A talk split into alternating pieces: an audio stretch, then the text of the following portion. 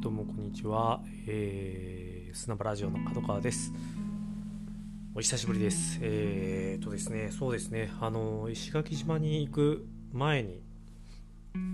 更新して以来えー、ちょっと本当まあ出張もあってドタバタしていたこともありえー、なかなか更新できなかったんですけれども、えー、お久しぶりですというところです。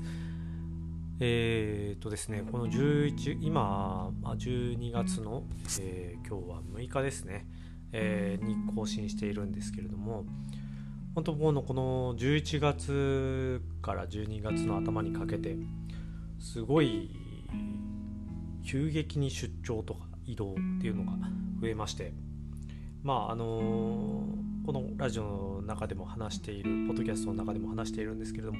最初、11月の頭に屋久島に行き、えー、11月のそうですね19から24まで5泊6日で石垣島に、まあ、出張を兼ねて、まあ、次男を連れて、えーまあ、旅のような形でさせてもらって、えー、つい、えー、2日前ですねあのには京都にあの1泊2日の出張しました。で私あの京都出身でして、あのー、実家に泊まったんですけれども本当もうコロナ以前に以来なので丸2年ぶりの京都っていうところでですね本当降り立ってから京都駅に降り立ってからその事実に気づいたんですけどあそっか丸2年ぶりかというなんかその事実に気づいてですねそのよく考えたら今38年生きてきてるんですけれども2年丸2年間も京都から離れたことなかったなっていうのをまああの普段から電話とかではあの実家とも話していたのであんま意識しなかったんですけど降り立った時にああそうか2年ぶりかみたいなのが急になんかあの思い返されて、えー、なんともねなんかその言えない気持ちにはなったんですけれどもそうですねようやくその移動っていうことが国内に関しては少なくともしやすくなって、えー、たくさんちょっといろんな刺激を受けたなと思いました。でやっぱりその移動するというかその、まあ、旅に限らずちょっとした出張とかでもいいと思うんですけれどもまあ普段私の生活自宅兼オフィスのような形でもうあのずっとここで仕事していてほっとくとですね本当次男の、あのー、送り迎えでこう保育園を2回1日に2回往復する以外はですね、まあ、家にいるか、まあ、コンビニにちょっと行くか、まあ、スーパーに往復するかぐらいしかやってなかったりとかするんですね。でまあそれでも全然その要はやっぱりオンラインでいろんな方と打ち合わせとかも含めて打ち合わせ以外でもまあちょっとしたプライベートなお話とかも含めてですね、えー、できるのでなんか人に会ってないっていう感覚は意外となかったんですけれどもやっぱりあのー、旅っていうものをしてですね特に石垣島とかはですね5泊したんですけれどもなんか2泊とかを2泊3日とかを超えてくるとですね何でしょうね。いわゆる旅行っていう旅行とかいわゆる出張っていう感覚と変わってくるというかなんか3日ぐらいして多分なんかその土地の水を飲んでその土地の食べ物をずっと食べてるとなんかこう3日ぐらいでややんわりとした一巡する感じというかなんかこうその土地のリズム感とちょっとずつなんか自分がシンクロしてくるような感じもあってでこういうものってあの絶対オンラインではやっぱり伝わらないものだなっていうことを感じたりしましたね。あのとんでもなく情報量が多いんだと思うんですよ。私たちがあの体験ってものから得ている情報ってあのテキスト化できたり言語化できたりこういうものを学びましたって文字化できるものって、えー、本当なんか本当の意味でその場に行って経験しているものがもう1テラバイトだとしたらもう本当あの1メガもないぐらいテキストにしてるものってっていうぐらいなんじゃないかなとかなんか本当思いましたあのー、やっぱり相対して、えー、接する人っていうものから感じ取るものも違うしそれは意識してても意識せずともやっぱりやっぱ感じ取ってるものってあると思うんですよね。えー、とかその場が持つ熱量とかその土地が持っている何かいろんな文脈とかなんかそういうものをですねあのー、本当感じ取れたし僕パワースポットっていう言葉すっごい嫌いなんですけれども あのなんか怪しいんで あのすいません好きな人いたら申し訳ないです。でも石垣島の最終日にマーペーっていう山を登りましてまあ野底岳っていうのかな正式名称は。で、えー、地元とかまあいわゆる相性的にマーペーカタカナでですねマーペーと呼ばれている、えー、島なんですけれどもあのー、それを登った瞬間ですねさっき言ってたパワースポットっていう言葉僕嫌いってさっき言ったんですけどいやここはパワースポットだわって思ったんですよね。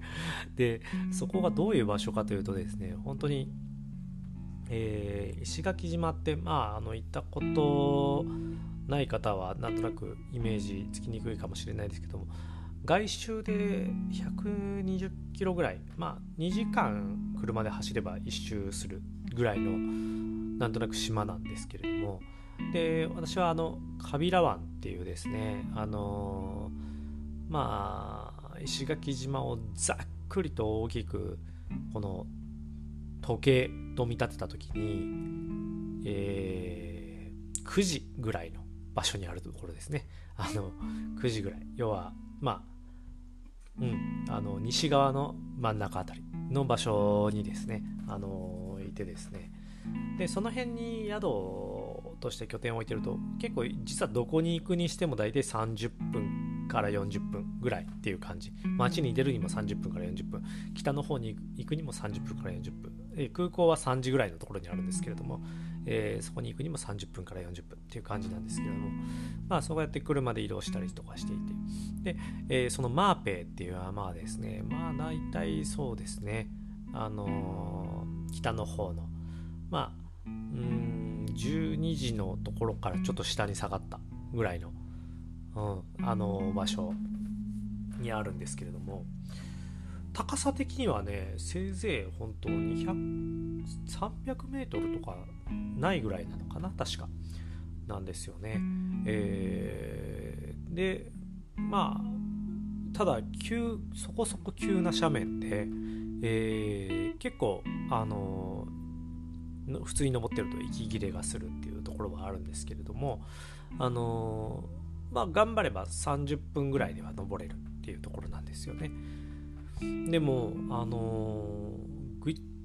外からあの要は麓からですねあれがマーペイだよって言って指さされてみるとですねほんとなんかあんまり見たことのないあの山の形なんか最後の方がキュインとこう上がっている。ちょっとぜひググってみてもらいたいんですけど。なんかねあのーいわゆる山ってなだらかにあの漢字のまさに山っていうかなんかなだなだらかに上がってなだらかに下がるみたいな感じと違う。まあ結構急に上がってって最後がまたさらにキュインと上がってわなんかキュッと下がってるみたいななんかそういうねなんか山の形をしていてとても特徴的だなっていう感じで見えるんですけれどもまあそこにですねあのそこはとにかく絶景だというので登ったんですね。で何がすごいってあのそこに登ると石垣島の本当もう360度が全部見渡せると。でもう本当にこうとんでもない絶景でしかもそこから朝日が昇っているところを見るのがもう最高だっていう風にですねあの一緒に行った藤田さんというまあ、その方は東京の方なんですけどあの何回も石垣行かれてる方からおすすめもらってですね次男と、えー、朝の6時6時5時に起きてで6時に宿を車で出てで6時半にその登山口に着いてですねそこから30分間登ったんですね。で石垣島ってですね実は平壌よりも西ぐらいの実は場所にあるのであのぶっちゃけた話時差はないんですけどあの要は時間は同じなんですけれども実は平壌北朝鮮と日本って時差1時間あるんで本当は1時間あっておかしくないぐらいのこう感じなんですね。だから実は日の出がですね今多分東京とかって日の出大体6時23分とかその辺だと思うんですけどあの石垣島7時5分だったんですよその日、うん、で、えー、だから6時半から登っても真っ暗で、えー、東京とかだとねもう6時半とか、ま、もうすごいあの日日が出て明るいんですけれども、えー、真っ暗の中で登り始めてですねちょうど明るくなり始めたぞって頃に、えー、山頂に着くとですねまあもう本当これはちょっと正直本当言語っていうさっき言った情報量で言うと1メガぐらいのですね あの情報量では伝えきれないぐらいのでもう本当なんか写真とかでも伝わらないんですよね。あの360度見渡せるっていうことの凄さって。なんか本当にわあ地球地球の上に立ってるっていう感覚になるんですよね。でそこがもうしかも全部海で。でその中にポツンとある石垣っていうものもなんか体感できるような感じでですね。でそこから徐々にこう上がってくる朝日っていうものを見てですね。いやこれはすごいこうちょっとなんだろうな。あのパワースポットって安売りされてる言葉ですけれどもいやこここそだなっていうふうに思いましたね。なんていうかなんだろう本当あなんかこの上に生きてるんだなとかな、うん、自分のちっぽけさも含めてでも自分生き生命っていうものの凄さっていうものも含めてあの両方が同居しているような感覚になれるというかあの素晴らしかったです。で本当次男ももうなんかすごいねってもうほんと連発していてで最高の時間でしたね。はい。でですねこのマーペーっていう山について、えー、このマーペーっていう名前ですねにまつわるちょっとなんかお話も現地でお聞きしてあなるほどすごいそれも面白いなっていうのも思ったんので是非ちょっと次回とかにねお話できたらなっていうふうに思います。では、えー、一旦ここで終わりにしたいと思います。ありがとうございます。